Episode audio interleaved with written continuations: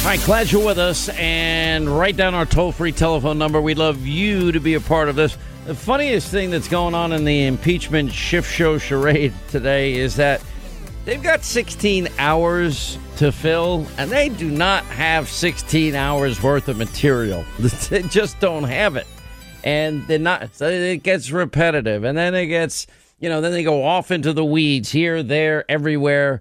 None, none of this is even remotely in any way significant to this case um, and or, or, the the charge and and the trial and and it's just a farce. The whole thing is a farce. It is theater. It is a show trial. It is a predetermined outcome. It comes down to three very simple defense issues. And when the defense finally gets to make their arguments it really shouldn't be any more complicated than the constitutionality or lack thereof.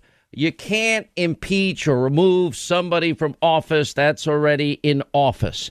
The next big problem they have is it's all, you know, now all the evidence, the FBI, investigators, court documents, uh, Congresswoman Ocasio Cortez, um, videotapes, the media mob, all reporting that this was there was plotting and planning and scheming in the lead up to all of this, and what we should be now investigating. Like last February, we were doing the last impeachment. I guess this is the annual event. That what they ought to be looking at is how the hell were they not prepared, and how did they miss every sign and every warning and every bit of intelligence that the FBI knew and where's Director Wray to answer some of these questions? So, you know, now that it's pre planned, you can't make the argument that Donald Trump incited insurrection with his speech on January 6th at his rally, where he said, Many of you will peacefully, patriotically march to the uh, Capitol to, so your voices can be heard. Um, this is simple stuff. And by and with, but with all the pre planning, we now know this is why you don't do a snap impeachment. This is why it is a deliberative process. You need to investigate. You need to get solid answers. You need to know the facts, not just be driven by rage, psychosis, and hatred of all things Donald Trump. That's why. That now you also get into the insurrectionist language, and that would be what? Uh, every Democrat out there if if their definition of insurrection or inciting insurrection, if that's their standard and you apply it to them, then we've got an awful lot of people that should be impeached and and ready to stand trial in the United States Senate. That going to happen? Of course not. The media going to call for it? Of course not. Why should they? You know, there there are many many things. If you look at well, the president said to fight like hell. Okay, we've played the fight montage of every Democrat saying, fight, you need to fight, you need to fight, you need to fight, you need to fight, you need to fight, you need to fight. We have all the media saying, oh, the FBI now says that uh, it was uh, coordinated, predetermined, uh, uh, co- uh, planned in advance by this group, that group, and all the evidence now moving in that direction. Okay, that's a big part of one's defense, wouldn't it be? Um, you know, they've wanted to impeach this man from day one since he's gotten into office in 2017. It has been their sole obsession. And a lot of people asking me, well, why aren't we demanding that Joe Biden be impeached? Or yeah, if you want to apply the same standards they're applying to Donald Trump, well, the quid pro quo, the bragging on video about leveraging a billion tax dollars so that a prosecutor in Ukraine gets fired for so zero experience Hunter can make more money. Yeah, that would probably that'd probably fit right into that. Absolutely true. But they're not going to none of this is going to come up on their part. So, you know, this is where we now find ourselves. Um, how about this? Somebody sent me this today and I'd forgotten about it. And, you know, the content, if you look at Kamala Harris, she was on the Ellen program. We had played it in the past. If you had to be stuck in an elevator with either President Trump, Mike Pence, or Jeff Sessions, who would it be? Harris asked, Does one of us have to come out alive? Ha ha ha. Okay. Imagine somebody said that about Joe. Imagine any conservative, prominent conservative in the country that talked about, you know, when they're down, you kick them. Or I want to take the president behind the back of a gym and beat the hell out of him. Or after a after violent rioting results in a, a police precinct being burned to the ground and police officers injured and you know nationwide 30 killed having a, a vice presidential candidate say they're not going to stop. Take note on both sides of this. You take note. You beware. They're not going to stop. They shouldn't stop, and we shouldn't stop. Well, saying this in the middle of all the insurrection that was occurring at the time. They, they found the one example after all the rioting in the last year in the country. They finally they finally found one that bothers them, the one that impacted them. What about the ones that were impacting all these Americans living in in American cities? You know, did they miss the interview with Horace Lorenzo Anderson Sr., who lost his son, Horace Lorenzo Anderson Jr., in the Chop Chaz Summer of Love spaghetti potluck dinner zone and occupation of city blocks in Seattle? Or what about when the courthouse was being burned to the ground? Remember that? They were trying to burn it to the ground on a nightly basis. Or the fact that the president had called and, and asked for troops before the 6th. Doesn't sound like he wanted anything that bad at that point.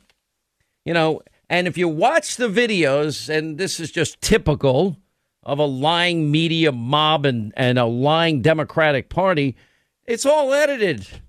It's all sliced and it's all diced. And it's all conveniently sliced and diced. If they were going to be honest, they would play the president's comments about peacefully marching so voices could be heard, but you wouldn't expect that from them.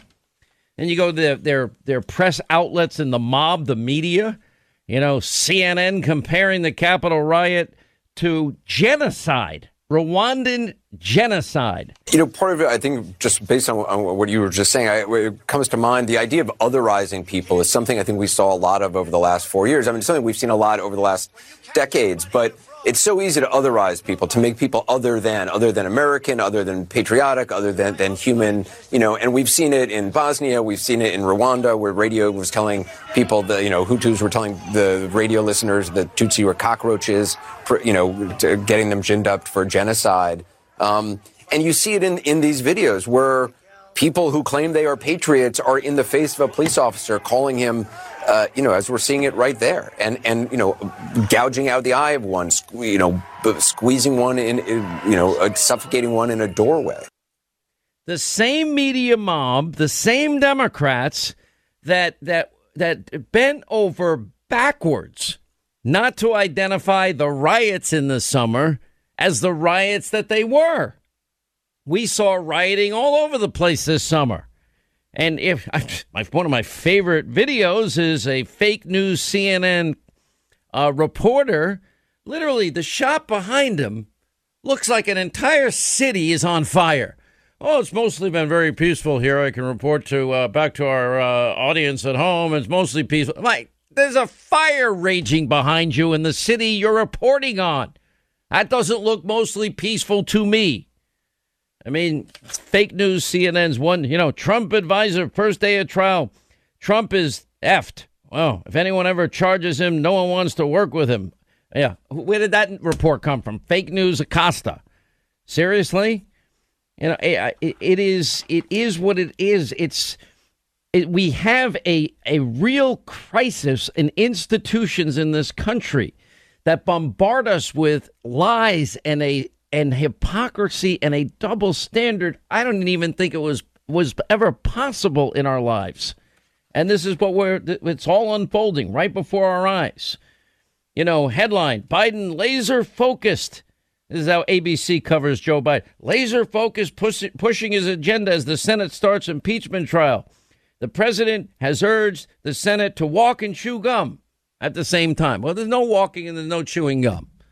So if they want to bring witnesses, I'm I'm leaning towards I want to bring in Pelosi. I want to bring in Director Wray, I want to bring in uh, Schumer. I want to bring in Joe. I want to bring in Kamala. I want to bring in Maxine Waters, and I want to bring in a whole lot of people that I think that we would have to to as witnesses in this thing. There's a whole bunch of people we could be bringing in. You know, it's it's just never ending madness and insanity. Uh, I see that Representative Senator Bill Cassidy of Louisiana, he is getting hammered, as is Ben Sasse, the jackass in uh, Nebraska. Boy, what a disappointment he turned out to be. And uh, I mean, I, I I can't even I don't even know what to say. It's you know Mitt Romney. What happened to Mitt Romney? GOP senators, they're clear. They had 44 votes twice now. One change, Cassidy change. Hasn't really given a, a reason as far as I can see. And but the trials, you know, you look at it, the the trial's going to go on, and it is what it is. Gregg Jarrett made a point. He's going to join us at the top of the next hour. When a lawyer has a weak case, he ignores facts and gins up an emotion.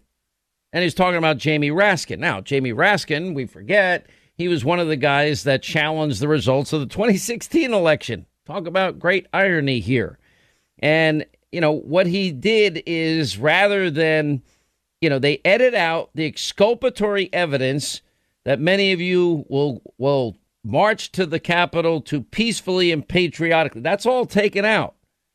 They took three words that Trump uttered fight like hell. And we have played these montages of all these Democrats saying, gotta fight, gotta fight, gotta fight, gotta fight, fight, fight, fight, fight, fight, fight, fight, fight. They clip it. Had they played it in full, it would have been clear that Trump used the word fight, not in the literal sense, in the obvious sense, in a figurative sense, at the way lawmakers all use the word fight on the floor of the of Congress. I mean, it is he did not encourage people to go. He he actually asked that they send people uh, send the National Guard in and had requested it, just like the Capitol Chief of Police. Why this guy left, I don't know. He was the only guy that his that was was leading, trying to lead. Six separate times, he's saying, "Please send the Guard in." We have all these people here. We don't have the ability to protect this place. They knew hundreds of thousands of people were coming, and now we know that there was plotting, planning, scheming. And don't think that every hostile nation in the entire world is not watching this shift show charade and seeing a vulnerability that they're they're probably aghast. How could the United States of America have their capital breached in 30 seconds to a minute? We can't have that in this country. And we ought to have a commission, and in the interim, we better have a short term plan to prevent it from ever happening again. Protect politicians. This has nothing to do with what your politics are. We have to protect any elected official. And we've got to protect our institutions. We can't. How did this happen in a post 9 11 world? You know, who dropped the ball? Who did Ocasio Cortez tell? She needs to tell us. If she told Pelosi, then Pelosi needs to be a witness. Why didn't you do anything? Why wasn't the request for National Guard troops listened to? All right, as we roll along, Sean Hannity Show, 800 941 Sean. You want to be a part of this extravaganza. Now, we've got some research we've been working on here, and we pulled together today. And we're going to play a lot of it when we get back. Um, because Uh, we we've been pointing out a lot of just just breathtaking hypocrisy on pretty much every issue. That is that defines these institutions, the media mob, big tech, and the Democratic Radical Socialist Party. So the Stacey Abrams, I actually have respect for Stacey Abrams because Stacey Abrams fights like hell, and she is in to win, and I respect it. I, you know, and I think people in Georgia uh, that that, for example, want to win elections, they need to learn from the great work that she's done for her party. I have nothing but respect for Stacey Abrams in terms of her political, you know, her ability to fight for the things that she wants, and she has been really successful. I'd even argue this: the election in 2020 and the, the Senate runoff earlier in January, I don't think without Stacey Abrams, the Democrats would have won. She is formidable and she works hard. The Republicans have been complacent, and then you've got this this dopey governor and dopey Secretary of State, and neither one of them seems to understand that they have that she has been outthinking them, outworking them, and she has profoundly shifted and changed the the electorate in Georgia in large part because of the idiotic consent decree and I know the Georgia Senate is now in the in the process of hopefully fixing some of these, these things. If they don't, it's a big mistake. I'll explain, but she sounds an awful lot like Donald Trump. What do I mean? Next. All right, 25 to the top of the hour, 800 941 Sean. You want to be a part of the program. So, a lot of this is is based on the what the case they're trying to lay out is well, Donald Trump, it's not just what he said on the day, fight like hell, ignoring the exculpatory comments that he made. But then they say, but, you know, he kept talking about election interference, et cetera, et cetera. Well, Stacey Abrams, still to this day, never conceded the race in Georgia to Governor Kemp. She never did. You know, let me be clear this is not a concession. Still never did it. Georgia democracy failed, she t- said bad actions, bad information uh, that she was, quote, peddling, according to people that were in Georgia at the time. People were still denied the ability to elect their leaders. This is what she was saying.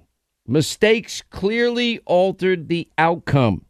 The incompetence and mismanagement we witnessed had been on display for months before. Has any Democrat ever criticized Stacey Abrams? She said she planned to start an organization to fight for more equitable voting laws and would soon bring a major lawsuit, federal lawsuit, against the state of Georgia for gross mismanagement of this election.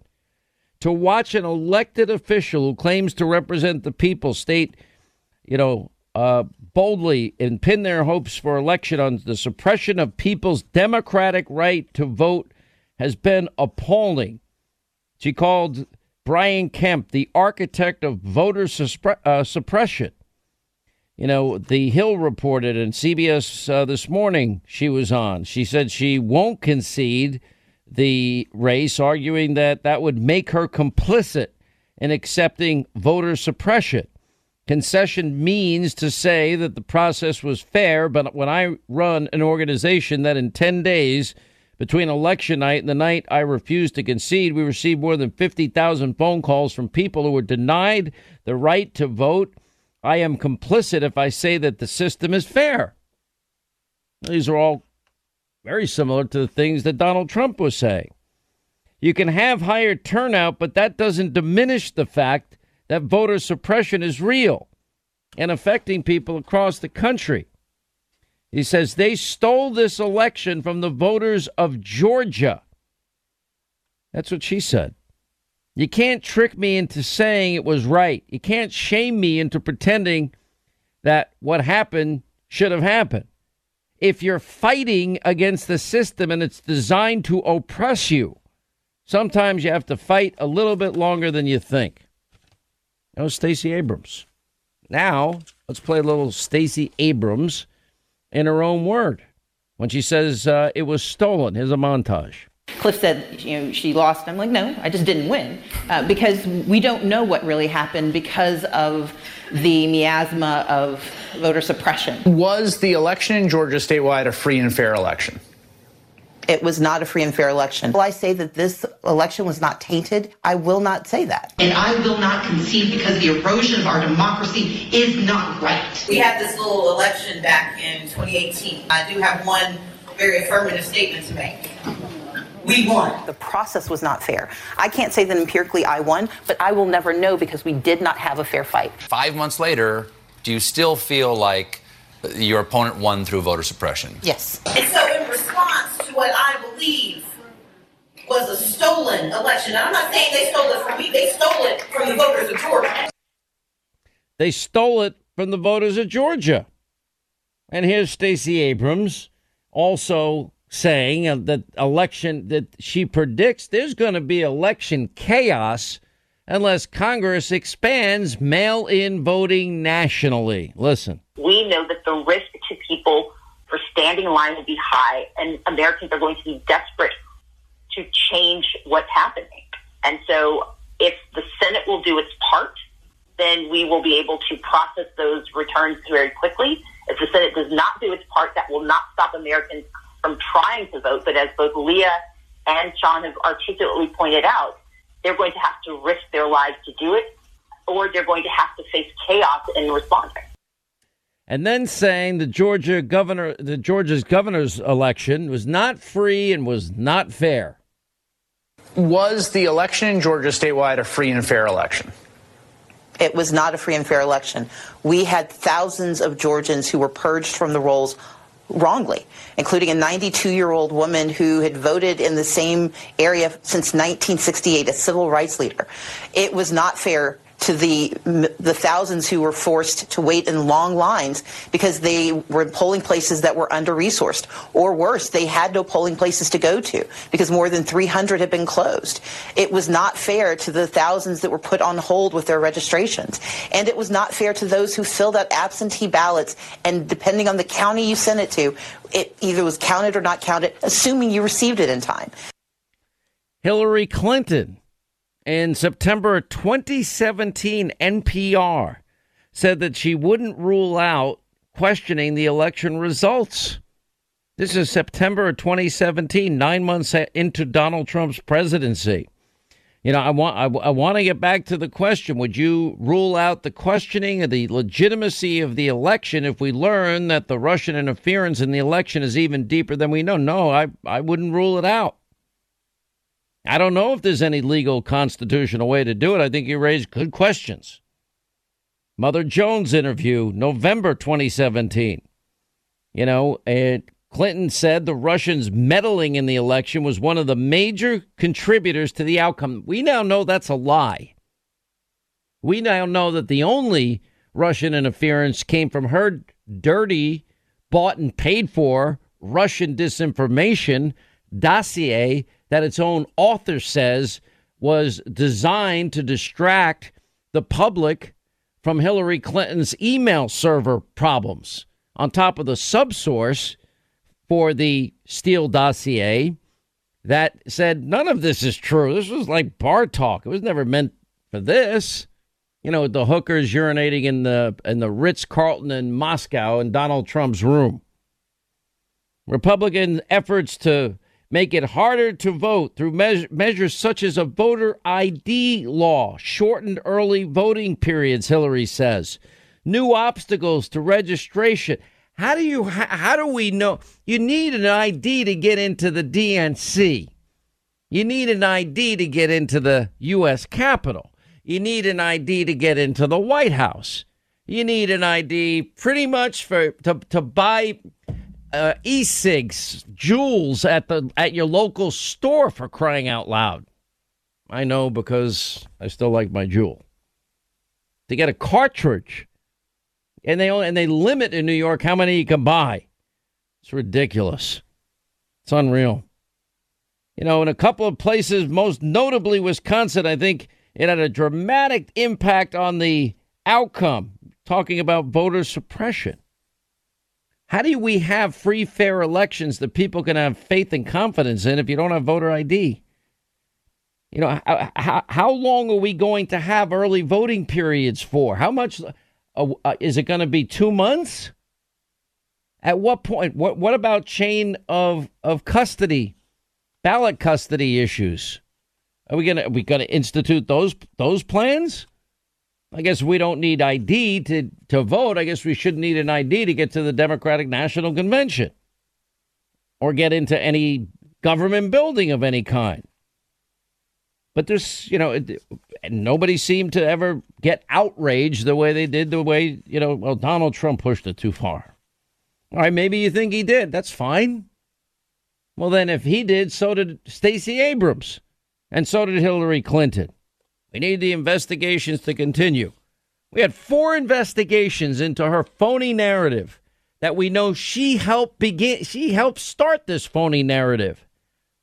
And she paid for the Russian dirty dossier. The dirty dossier was then used unverified on top of a FISA application verified, supposed to verify it, They didn't verify anything. It was unverifiable.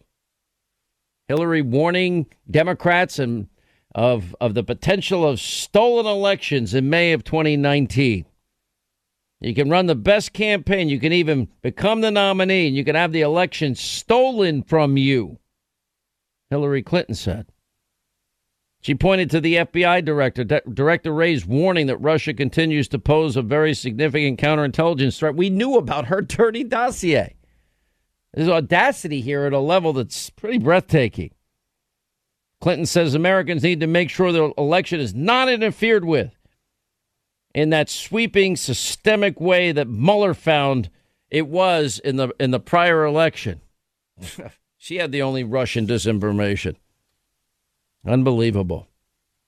You know, Trump is an illegitimate president, she was saying as late as September 27th, 2019. And she said as late as October 9th, 2019, implied she won the election. I can, quote, beat him again. Telling people in August of 2020 that Biden should not concede the election.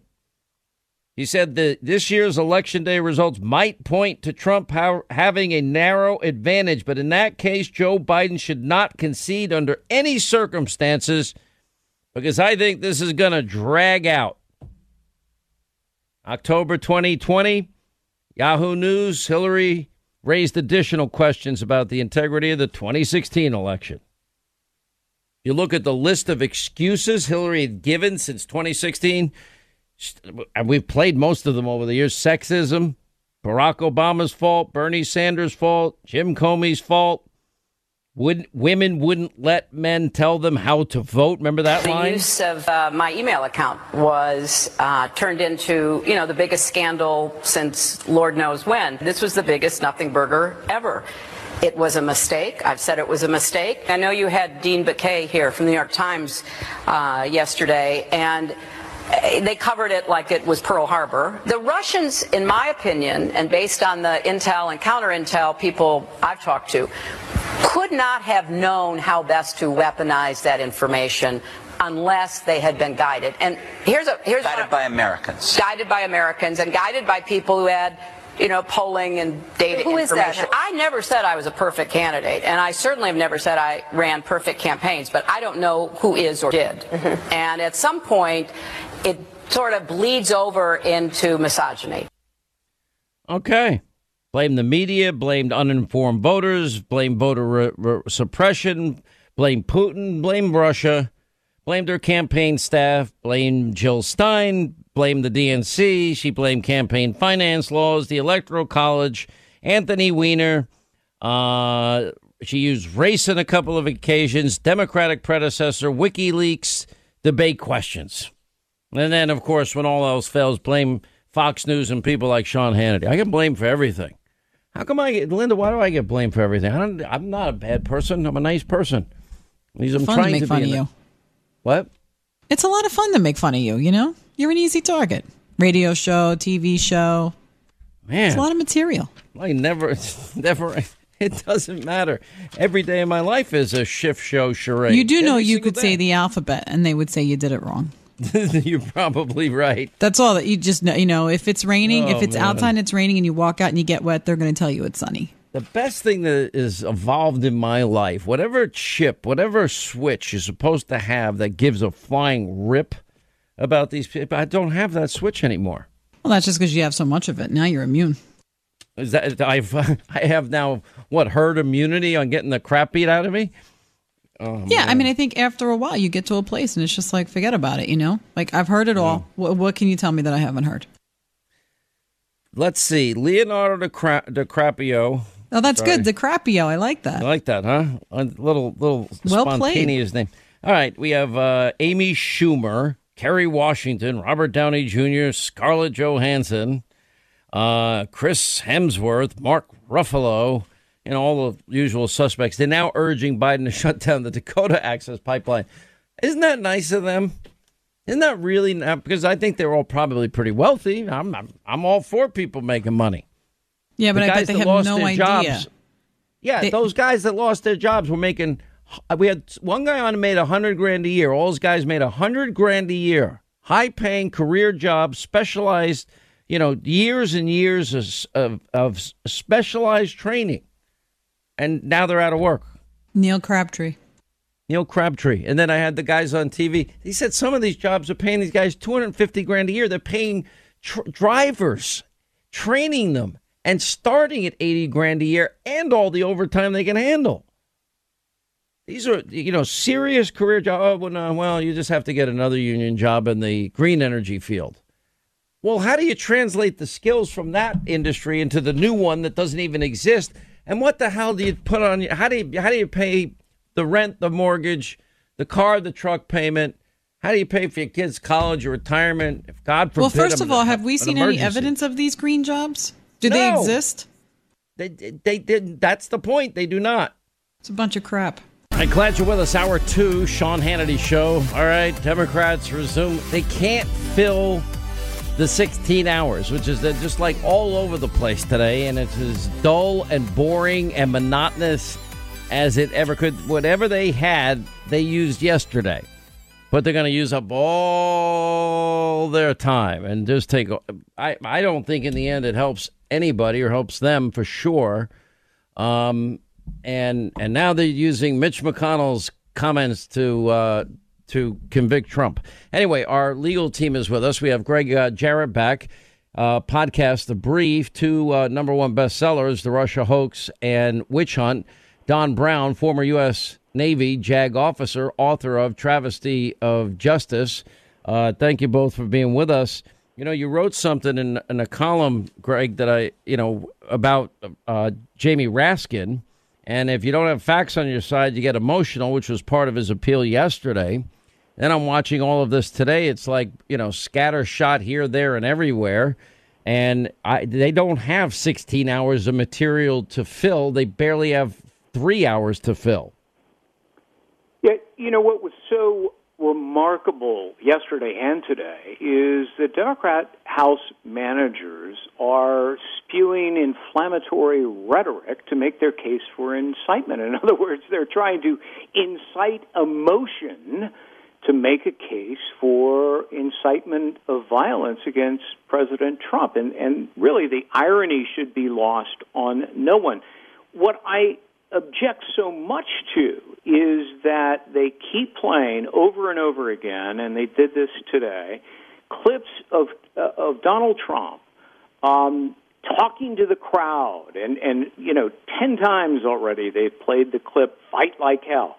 The use of the term is common political rhetoric. It it doesn't mean literally fighting or uh, you know taking up arms. No, it, you know it's an allegory. It's a metaphor, and it's commonly used by politicians, as I pointed out to you yesterday, even by lawmakers on the floor of Congress all the time. And and they left out and deliberately deleted the most important clip of all, and that's Donald Trump when he encouraged the crowd to conduct themselves peacefully and patriotically. He didn't encourage people to breach security, launch an attack on the Capitol, attack police, and engage in acts of, of violence. And, and think about this. If it were otherwise, Trump would have been criminally charged because he's a private citizen. His words don't come close to incitement. They cannot make a case of incitement. And if this were a real court of law, the case would be over already.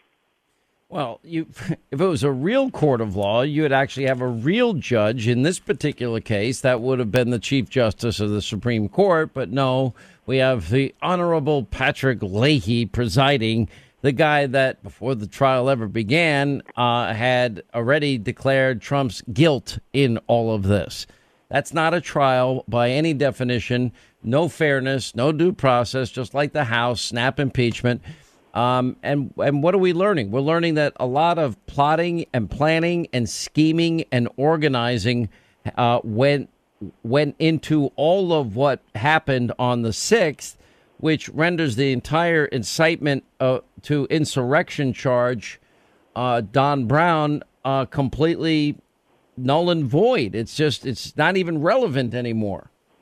We have a kangaroo court, uh, Sean, disguised as an impeachment proceeding by the Senate. Uh, the President of the United States uh, is not being tried. The former president is being tried, and Article 2, Section 4 does not give the Senate jurisdiction to do that. I don't care how many times they voted to hear the case. Just because they vote to hear the case doesn't mean it's constitutional. And to follow up on what Gregg said a moment ago, I, I went back and looked at the president's speech uh, on the 6th, and he only mentions the, the phrase capital three times in the speech. And here's the, the crucial language I'm reading from it. Here's what President Trump said.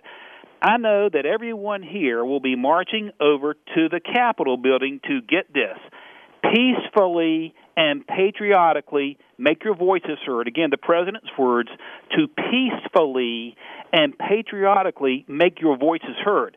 And they're trying to spin that into some sort of high crime or misdemeanor. He is calling for peaceful protest, by the way, which the First Amendment guarantees the right of the people to peaceably assemble and the right to petition the government for redress of grievances. Gregg is right. They're going afield here. I mean, I was watching Mr. Castro earlier today playing clips of President Trump back in September and uh, in August properly warning about the Democrats using the virus as a as a cover for election fraud. He had every right to do that. Well, they're charging him for statements made on the 6th of January. Now they're going back and playing statements from the from August and September without one shred of evidence that one thug who broke the windows of the Capitol ever heard any of those speeches. So it's emotionalism, it's trite, it's hyperbole, and it, it is an embarrassment to the United States as this is happening.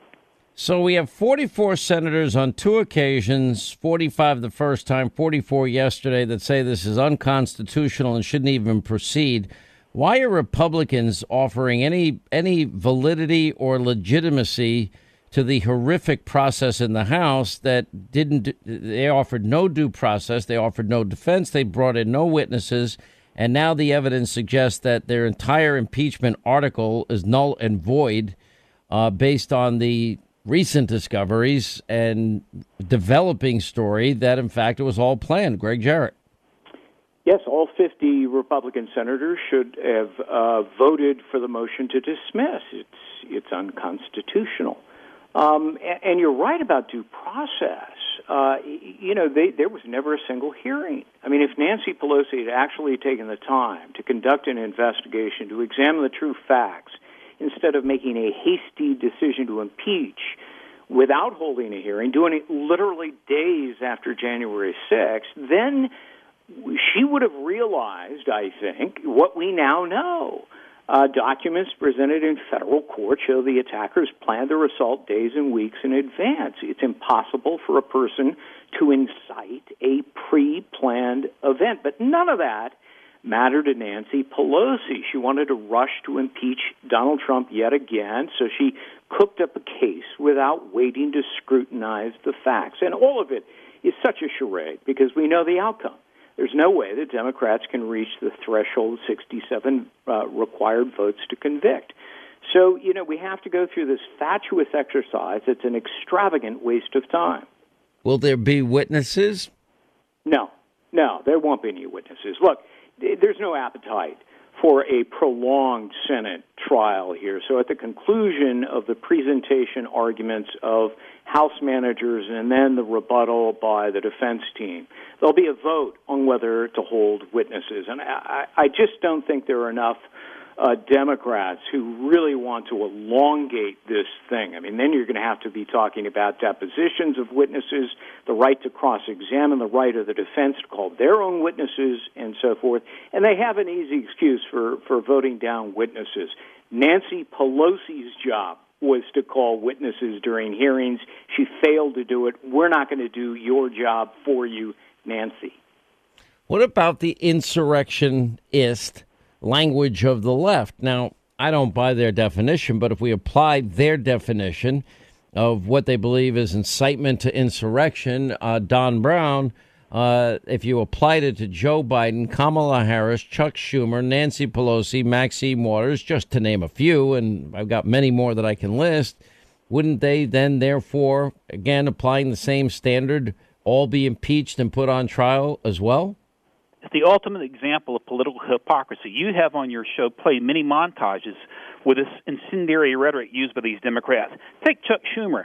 You know, hey Kavanaugh, hey Gorsuch, you've reaped the whirlwind, and you you don't know what's going to hit you. I mean, that sounds like the Senate Majority Leader threatening two justices of the United States Supreme Court. And then, of course, there's that clip with Maxine Waters. You know, if you see these cabinet members in a restaurant or at a gas station, you know, you work up a crowd and you surround them and you push on them. It sounds like she's physically and specifically calling for people to uh, and uh, pushing someone is an assault the president, as I read a moment ago, said go peacefully.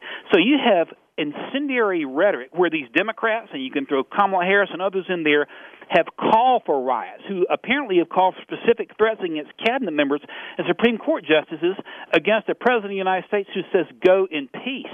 It is the ultimate in political hypocrisy. I agree with Gregg. I don't think they'll call witnesses. I think they want it over as quickly as possible.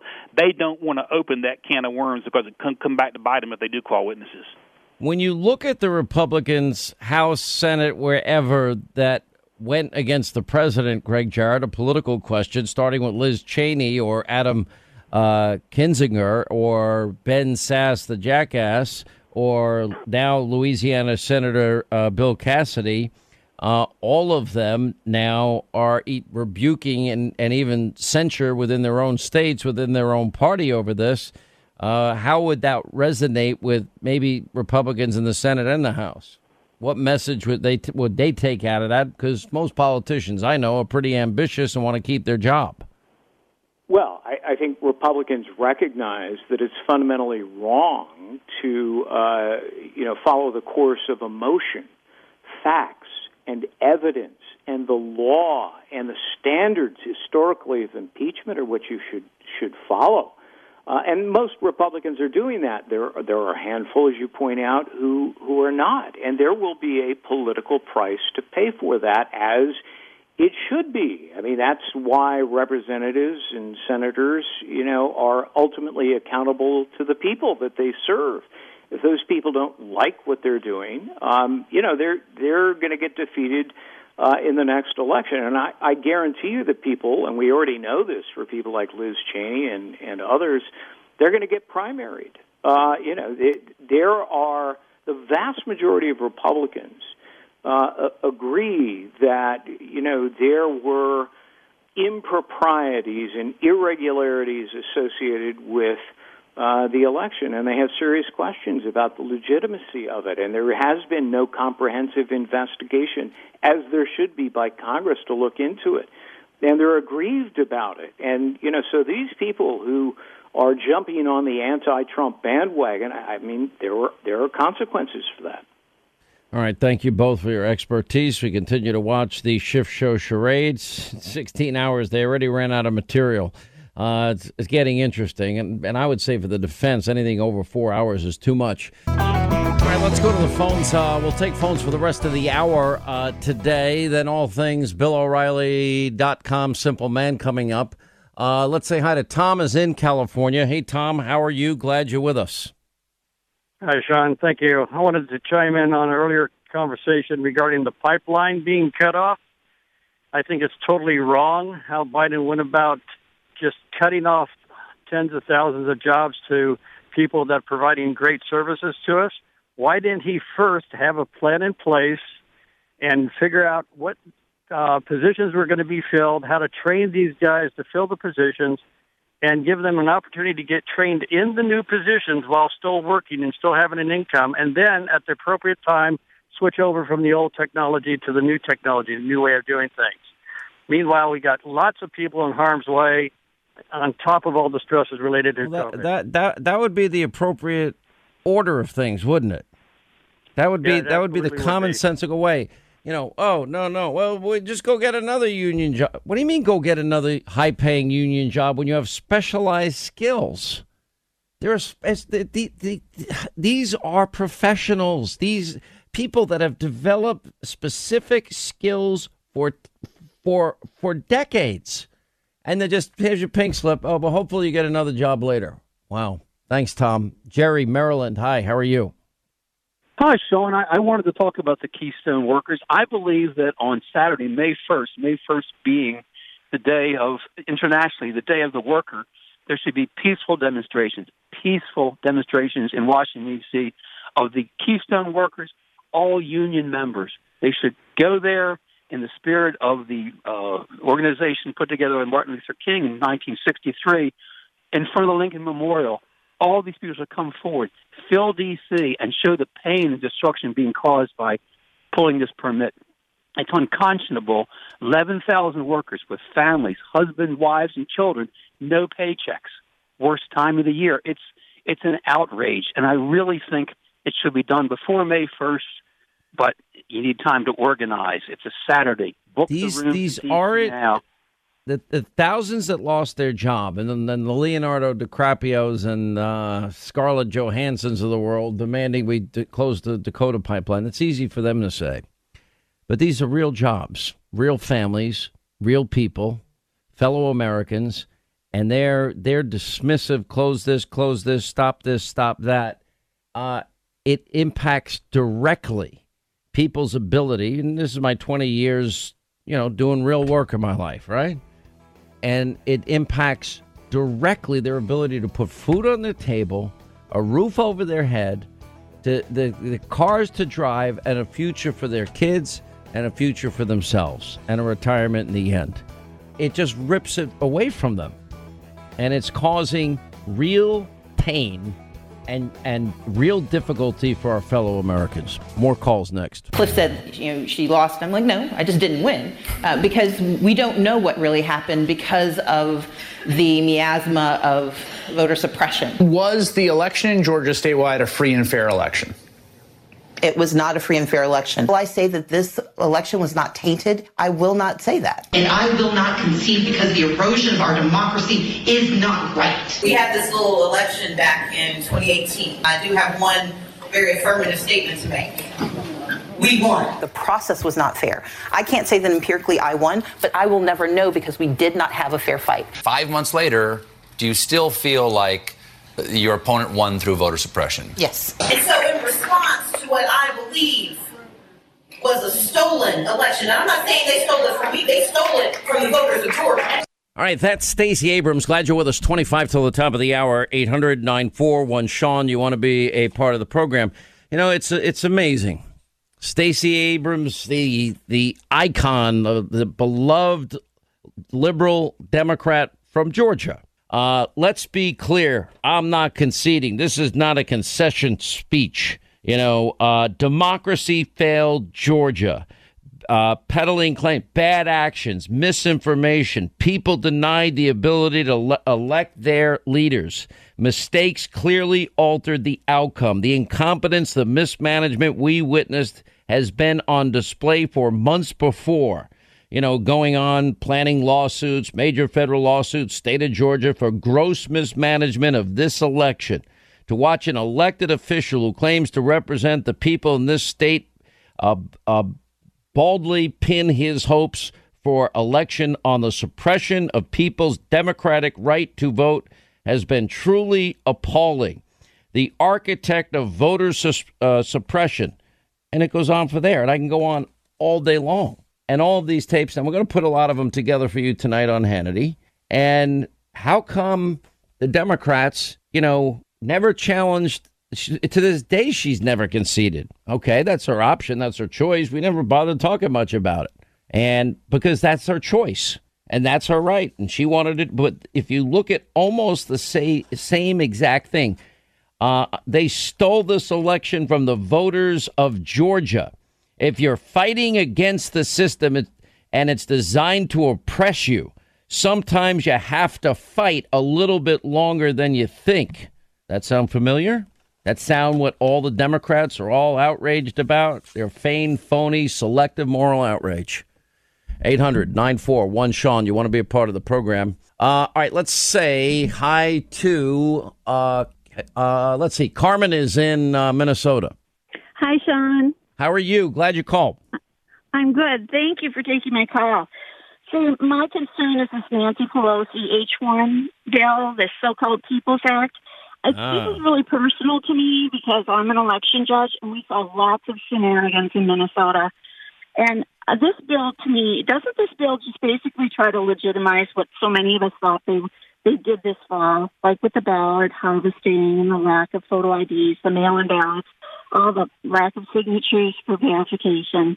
It just to me is so offensive, and it's to me an admission of their own guilt.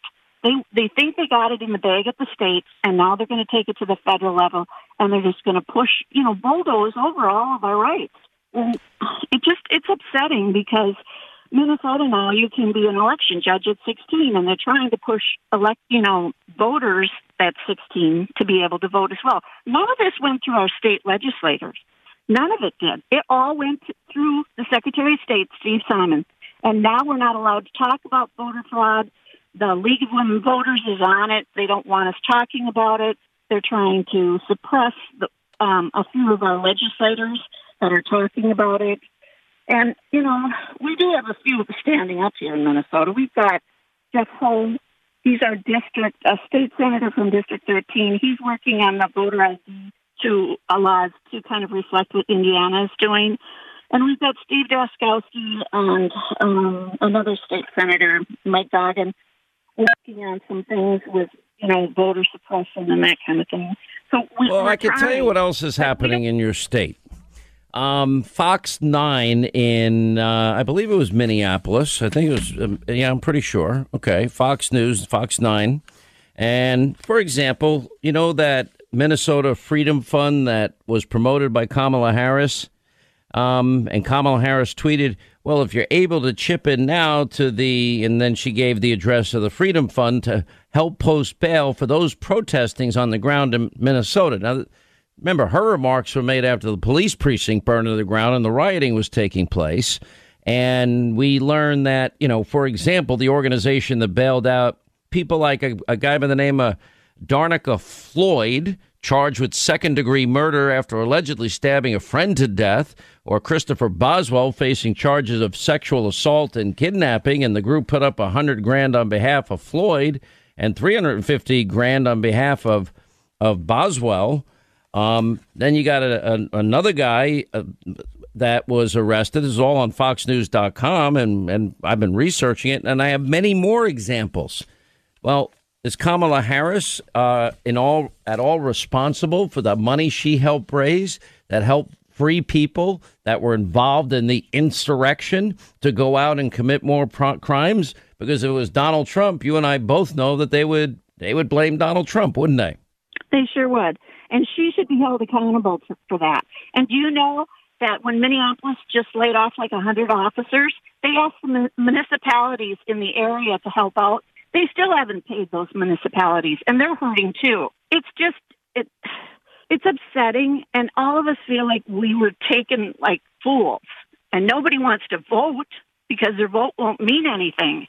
Well, I, listen, I, I totally get it and I totally understand it. You know, HR one, they they want to bake in the, the changes supposedly under the guise of COVID restrictions, right? Mail in voting. They they want now to expand this to the largest level possible. They want no voter ID whatsoever. They want drop boxes everywhere. They want no signature verification. If we go to that system, if we go to that system, we will never, ever, ever see a Republican, in my view, ever elected president again. I mean, it would have to be the perfect storm of threading the perfect needle. And that is what that is about. Now, they forgot the, the guy they worship the most, Dr. Anthony Fauci, had said, yeah, no, you people can vote in person in 2020 as long as they wear a mask and are socially distant. That was ignored by everybody in the media mob, big tech, and of course the Democrats. Because and New York Times is no longer talking about how mail-in balloting lends itself to greater fraud potential and other people. All right, uh, thank you, uh, Carmen. Good call, uh, Caleb, Montana. Hi, how are you? Glad you called. I'm good. How are you doing, John? I'm good, sir. Hey, I have two points to make real quick, if I may. The first point is the hypocrisy that we know exists, but with can you imagine if anybody did what Kathy Griffith did, except with Joe Biden, uh, effigy of Joe Biden? They would be called a domestic terrorist, arrested, and put in jail. And I'm just sick of the hypocrisy. It's it's terrible. Hey, th- listen, this is what we deal with as conservatives every single solitary day.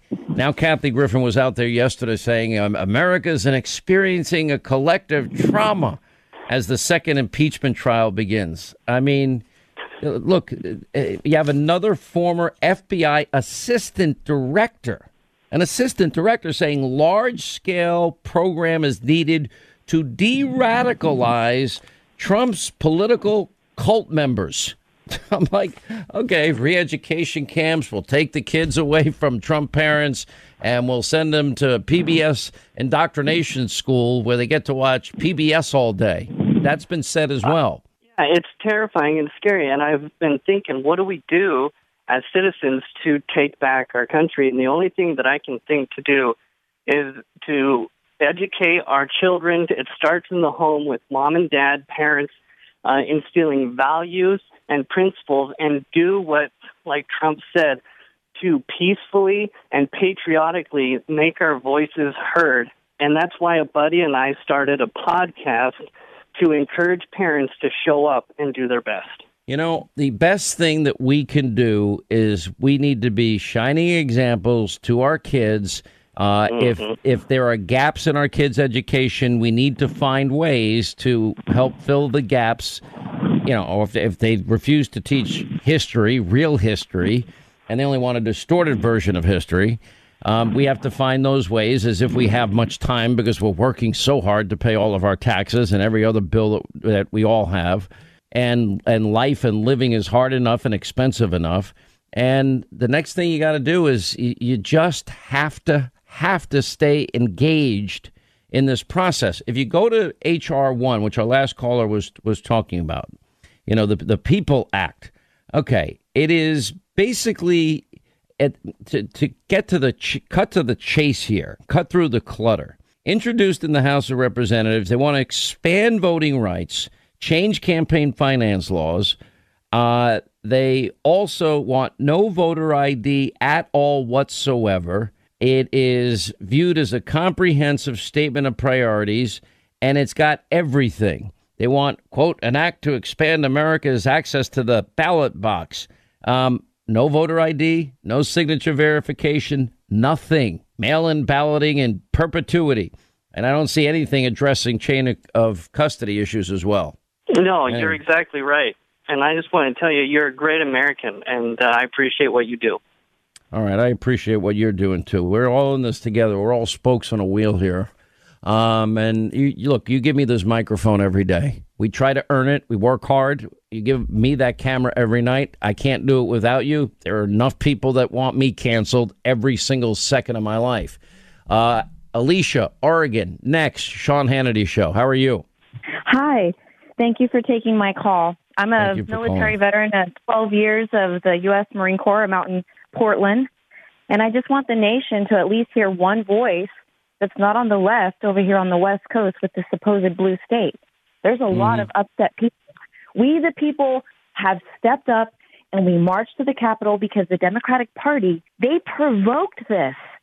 This is a direct response to what it is that they're doing. Their theatrical plays of this impeachment in the Senate, the, the election, all of this is a direct response to that. If they think that people are okay with this, they're not. They're upset.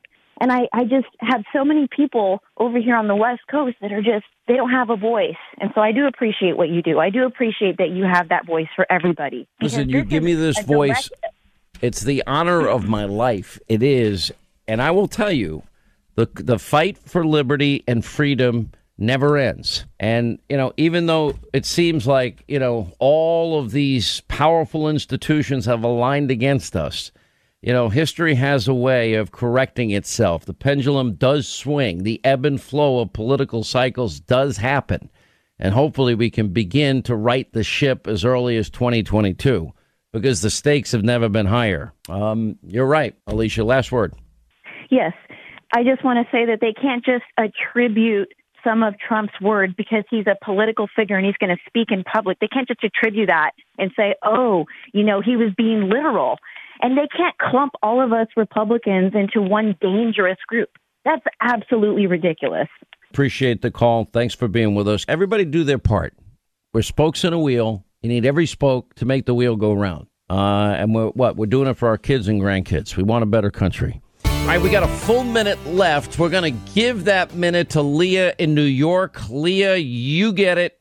Make great use of it. How are you? Glad you called. Hi, Sean. Thanks so much for taking my call. Greetings from Miller Place, Oh, New York. Um, I'd like to say that although um, we have this impeachment going on and it did go to the trial in the Senate, I think that we can use that maybe as a platform to finally get the whole truth out there and also um, to demonstrate the hypocrisy of the left.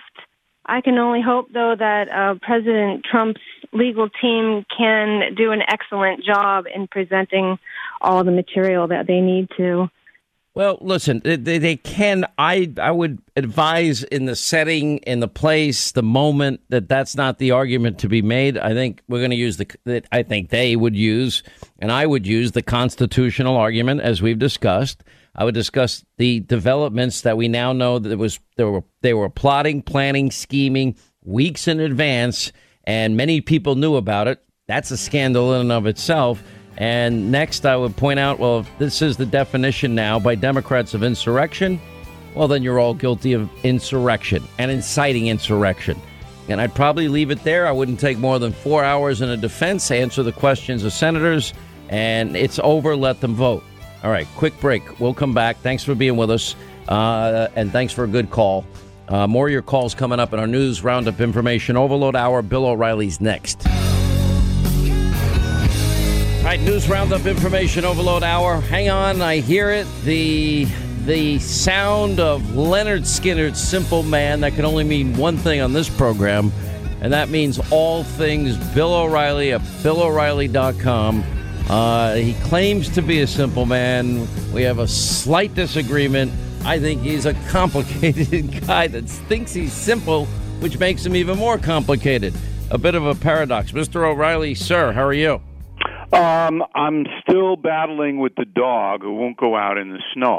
I, Uh, no, no, no, Uh, no. We're not going back to sh- snow shoveling after last week's unmitigated disaster. That darn dog of mine won't go to the bathroom. I took That's you out right. crying out loud. Listen to me. Oh man. All right. Well, you love you. What kind of dog is it? It's a corgi, a Holly the Terror dog, and it's the face of BillO'Reilly.com. Does the if dog I do have anything food, fun? it does. If I have food, Anyway, uh, all right. So we got the impeachment shift show charade, as I call it, uh, going on in D.C. We know it's a predetermined outcome. Um, I'm watching. Yeah, I, I can't really watch much, Bill. I can't, and I'm I'm lucky. I have a big staff on radio and TV, and we kind of we, we say, okay, you have to watch this hour. You have to watch this hour. You have to watch this hour. Take copious notes and then we'll we'll we'll inform our audience as best we can because it would be torture to watch this thing the whole time. Now, a lot of editing, cutting, slicing, and dicing going on, and I have been making a big deal on radio and TV of pointing out the insurrectionists. Uh, incitement language, as defined by liberal Democrats in the media, of these prominent Democrats. Uh, we have been pointing out fight like hell. Every single Democrat, every politician at some point says, we got to fight. This is the. I'm good at fighting. You know, all of that. The hypocrisy, rank hypocrisy is is breathtaking. And your thoughts, sir? Well, I'm doing what Joe Biden is doing. I'm not watching uh, the uh, impeachment stuff. I have a much smaller staff than you, but they have the same assignment. You're so full of Tell crap. me- Go, ahead. Just tell me if there's anything I should know, and you know this will all be over by Monday, and uh, then everybody will resume. But there are a couple of interesting wrinkles that I don't know whether uh, you've talked about. Number one, USA Today runs an article, and USA Today is a very avowed left-wing newspaper uh, out of the Gannett chain, and the uh, the article is about people who have been charged themselves with breaking into the Capitol. And they paraded out a few lawyers and say, oh, no, our defense is going to be Trump made them do it. So Trump made these people uh, violate federal law. I, I mean, that in itself can be used as the defense for President Trump. It's so insane. Nobody makes anybody commit a crime unless, you know, you're threatening them with a with a weapon. So that was in USA Today. Then the Fulton County, Georgia um, DA, far, far left, Fani somebody, I forget her last name. She's going to investigate uh, President Trump on criminal charges because Trump made a phone call and said, "Hey, uh, I think I got jobbed in Georgia. I think it was a fraud, and I want you guys to look into it." And and then inartfully, the president said, "And find eleven thousand votes." Okay, we all know what he was talking about. Well, in So con no no in context because I've listened to the whole thing. I, well, I've- I've read the entire transcript.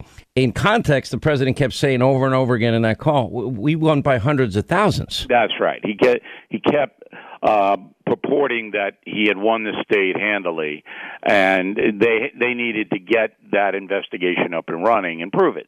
So, but I just before I came on with you, I was listening to CBS Radio's uh, hourly update, and they're making a big deal out of this uh, Georgia thing, this Fulton County thing, and everyone knows this is a pure political play by the DA.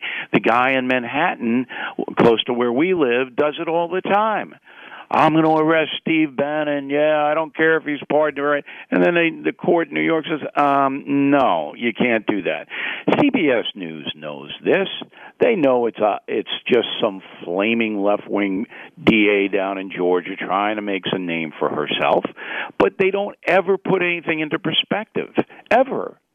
So the casual American who just picks this stuff up on television and radio is so deluded at this point on what the reality of the situation is um, that it's really worrisome. That now we live in a country that depends upon free flow of information, and you can't get that anymore. I mean, it's really frightening.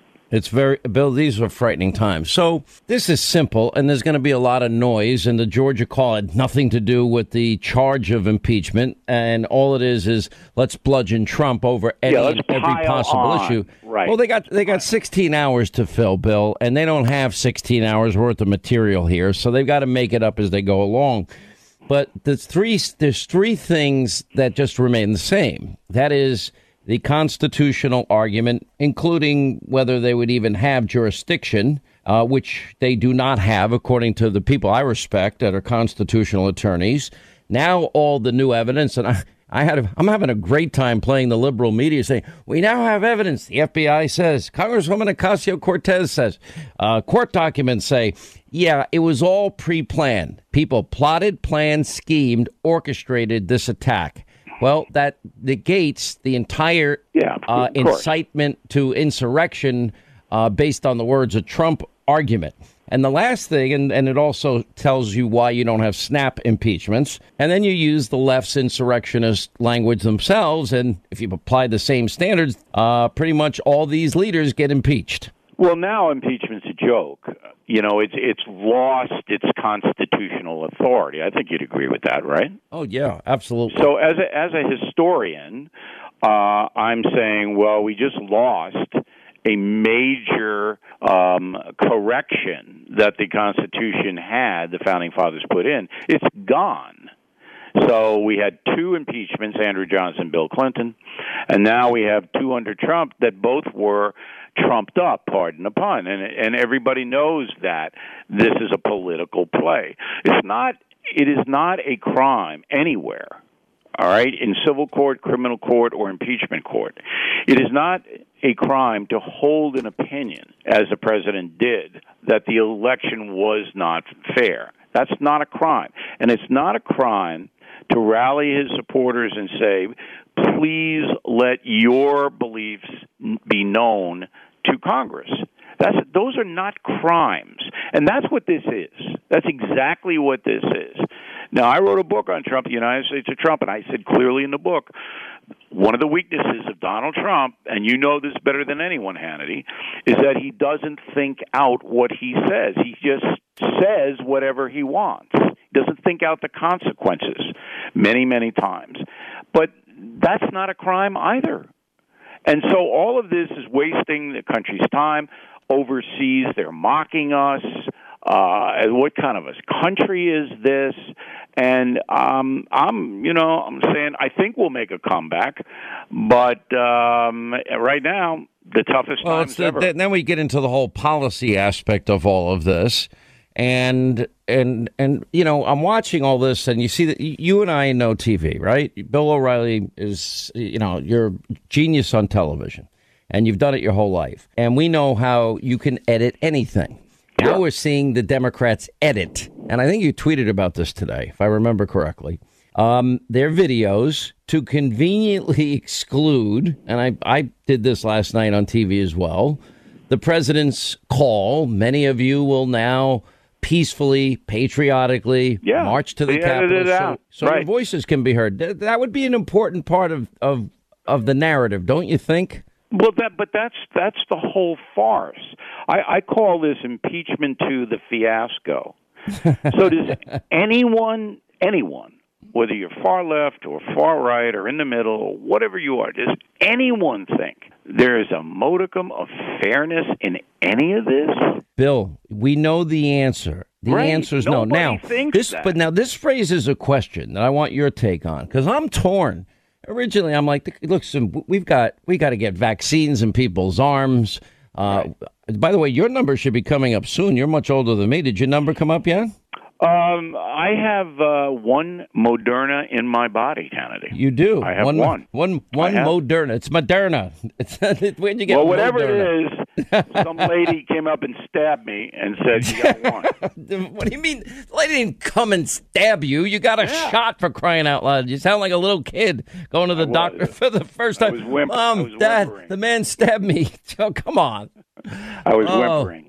Tough. So I got to get one more, and uh, but I'm still going to wear 18 masks or whatever. They tell me to wear. no, it's 22 now.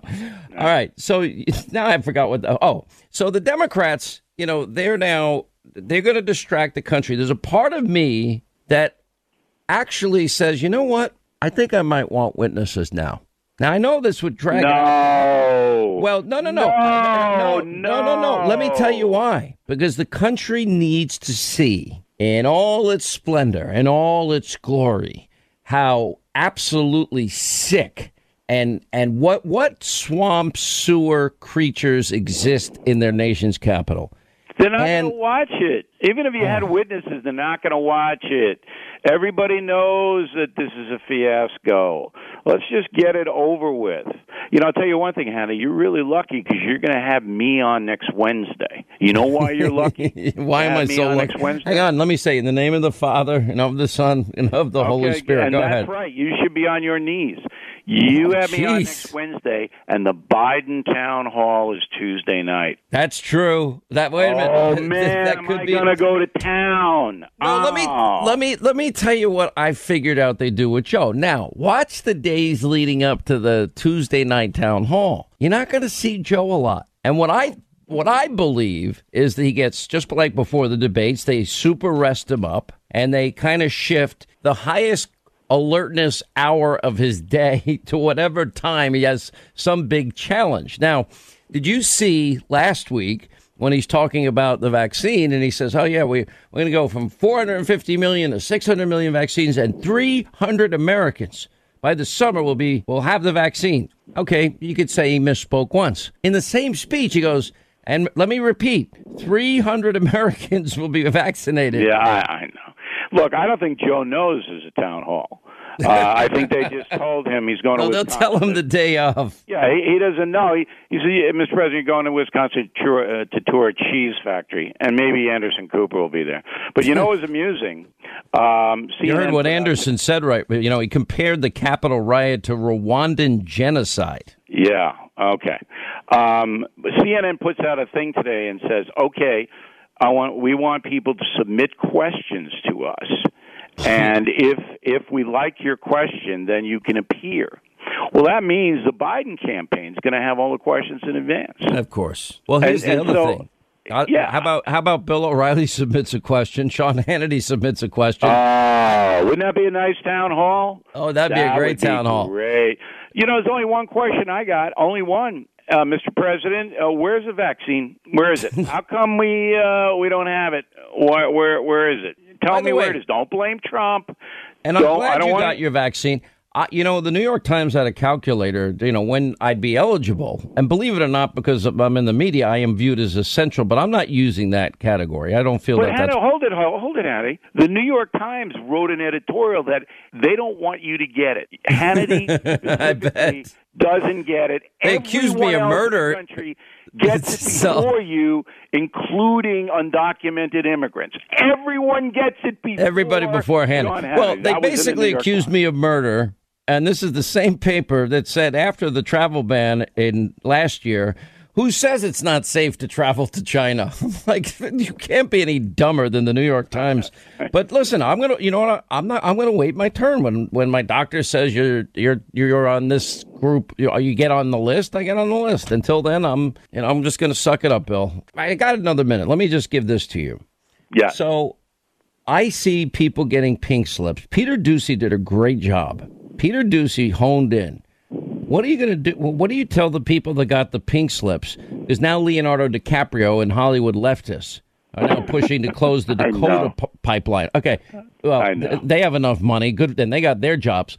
Question is, they couldn't answer. These are high-paying jobs, a hundred grand and a lot more, with great benefits. Union jobs gone and they couldn't answer when the millions of jobs are going to be online that they're promising, like they promised Solyndra. I know they have no clue, but I want a windmill put in Leo's backyard. Can we get just one windmill in Leo DiCaprio's backyard? Just one. Just one. Just uh, and then we'll put one in Bill O'Reilly's backyard. You know, but, but he'll have. But you know, those windmills kill the birds. That's not good, Bill. I like birds. Birds are God's creation. That's all right, O'Reilly. BillO'Reilly.com. All things Bill O'Reilly. Take a quick break. We'll come back on the other side. And your calls, final half hour. Sean Hannity Show continues. 5 till the top of the hour, 800 941 Sean. If you want to be a part of this extravaganza, let me go back to this whole argument. The whole impeachment shift show charade, the whole thing. What is it predicated on? That the comments of Donald Trump in the January 6th rally incited people to go and then invade the Capitol building. Um, well, it they completely the managers negate the main point, which it which is pretty simple, and that is many of you will peacefully, peacefully, peacefully, and patriotically march to the Capitol so your voices will be heard. Well, he said fight like hell. Well, we've played over and over again. Democrats and even media figures, oh, you need to fight. You need to fight harder. You need to, again, based on their definition, that would be inciting insurrection. But now there's a big, big problem with their entire snap impeachment, and that is, and the media is having to report it. We'll play the long version here of how media now has to admit that the Capitol attack was uh, pre planned. Ocasio Cortez knew it. Uh, apparently, the FBI knew it. We now have court documents. We have investigators from the FBI, and we have video evidence. We have everything in between. Well, it totally d- dismantles the idea that this was an, a spontaneous incitement of to insurrection. Anyway, here's your media mob Democrats, yeah, reporting that whoopsie daisy, Trump couldn't have caused it unless he was part of the planning, and nobody's even making that charge. One of the big questions for investigators has been whether or not whether uh, the people who attacked the Capitol, uh, wh- whether this was a, a just a, a mob that just got out of control, or whether there was planning. And we're learning from, from people we're talking to. Uh, familiar with the investigation that they're getting indications uh, some evidence that they've seen that indicates uh, that there was some level of planning. They've noticed uh, from looking at surveillance cameras, from looking at some of the weaponry that showed up, that there were people who were at the ellipse where there was a Trump rally earlier in the day. Uh, Some people left the scene of that rally early and appeared to have gone to retrieve weapons that then turned up at the scene uh, of the riot at the Capitol. Based on everything the FBI has learned, uh, it was not some sort of spontaneous decision by a bunch of, quote, protesters to go up to Capitol Hill and, and storm Capitol Hill. This was all planned out. And now to that chilling new report that there was an FBI internal report the day before the siege warning of a violent war at the Capitol. New reporting that the FBI received a very specific warning before the riot. Let's bring in CBS's Jeff Pegues, who's been reporting all day. Good evening, Jeff. Ignore that FBI notice warned of war at the Capitol, but for some reason, security wasn't stepped up there to meet the challenge that that attack would pose. And how much of it was was planned? How much of this was um, strategized ahead of time? People wandering around exercising their First Amendment rights don't bring ropes and ladders and sledgehammers to a spontaneous event. This was a planned assault, as if one week before, the week prior to the insurrection, I started to get text messages that I needed to be careful. And that in particular, I needed to be careful about the 6th. Oh, everybody knew. Well, how did Donald Trump's words then on the 6th incite the insurrection that was already pre planned, predetermined? Plotting, planning, scheming that went into this apparently went on for weeks.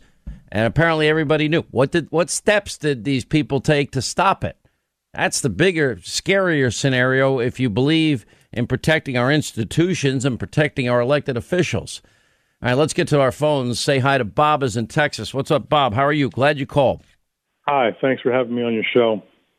Um, Thank you, sir. There's been a lot of discussion about the the constitutional issues here, but I'd like to raise one that I haven't seen raised before, and that is that many members of Congress said that they feared for their life and they ran and they witnessed this crime of the Capitol being invaded. Well, under 200 years of American jurisprudence, this disqualifies them to sit on a jury. And the Senate should have really, all the senators who said that they were harmed by this are, you know, now invalidated as being uh, jurors in, a, in, in this in this trial. In the sense that you're claiming that they're witnesses. In, in, or, or that they're aggrieved. I mean, I've sat on juries before, and anybody who's a witness to the crime or anyone who's aggrieved, they can't sit in they can't sit in the jury box. So they well, should all recuse themselves. Okay, that would that would be in a system that actually cared even the slightest bit about impartiality, due process, fundamental fairness. Um, before we even get to that point that you're making, which is a great point and probably would be valid in a real court of law, not this show trial, this theater that's going on in the swamp. Um, you wouldn't have a guy that is presiding presiding over these proceedings that has predetermined the guilt of the person that now he's presiding over, and that would be Patrick Leahy. So it's a kangaroo court if you've ever seen one.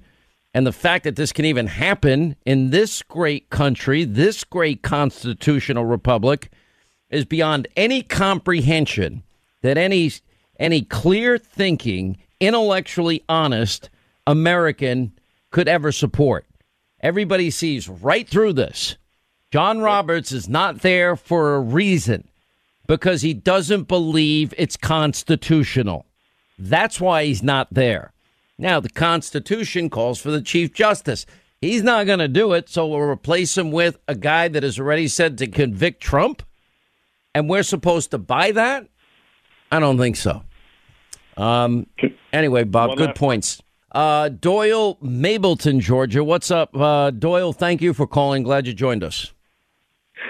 Hey, man, I've got to do a better job of keeping in touch with you. Um, since you left Atlanta, instead of calling you your show every once in a while. Now I only call every once in a decade or so. Well, well by the way, thank you for sticking with me. It means a lot. Oh, yeah. I I really appreciate it, and uh, it means more than you know. Absolutely. 20, 28 years ago, I found you uh, 28 years ago. And hey, if I can just refresh your memory right quick and tell you a little quick story. Um, the last time I talked to you, it was actually nine years ago, and I told you that I had actually gotten into radio myself because it's always what I wanted to do. Mm-hmm. And um, when I was on the show with you, uh, we actually carry your show on our little AM station. Uh, uh, well, it's FM two now. WLBB News Talk. We I'm aware of it. Yeah. Live. Say it again. I, uh, yes, sir. Um, and the the funny story I wanted to tell you is my my manager, the our station owner, was actually listening when I was on the air. He didn't know I'd called into your show, and he hears me talking to you, and and he says, he told me later, he said, You're laughing and cutting up with John Hannity like y'all were the best of friends. And he said, You can imagine my shock when I realized it was one of my employees talking to him. Oh, that's funny. That's very funny. You know, I was blessed. You know what I learned? I'll tell you, I learned a lot of lessons in Georgia, and I had four wonderful years there. I have in my office uh, a year end edition of the Atlanta Journal Constitution, right? And in it, it says 1996 was a great year, but for two reasons. The Olympics came and Sean Hannity left. And I left to go to, you know, a startup news channel nobody had ever heard of called Fox News. And I, by the way, I can't tell you how many people told me you're an idiot for doing this. Oh. And I said, Oh, yeah. okay, well, I'm an idiot. I, you know, what have I got to lose, right? And I, I, you know, it ended up being a now. I have no idea how it's possible. A 25 year journey, and I feel honored. I feel blessed. I'm very appreciative, humbled, even. And but I will tell you, I love my time in Atlanta, and I learned some big lessons there. I learned the Richard Jewell lesson there. Tell you another story, and I don't know if you heard this show. There was a time that a guy, a regular caller, called in and said, eh, "I just wanted to call and say one last goodbye. I'm checking out." And I'm like, "Okay, mm-hmm. what you moving? What do you, you know, what's going on? Where you going? I hate to lose listeners. I don't want to lose one listener, right? I don't want to lose one viewer." And he said, "No, no, no. I'm checking out." Long story short, I, I, I my, my program director picked up before I did. He's like, keep this guy on the line, blow every break, keep him on the line, try and get the location, try and get the location, try and get the location.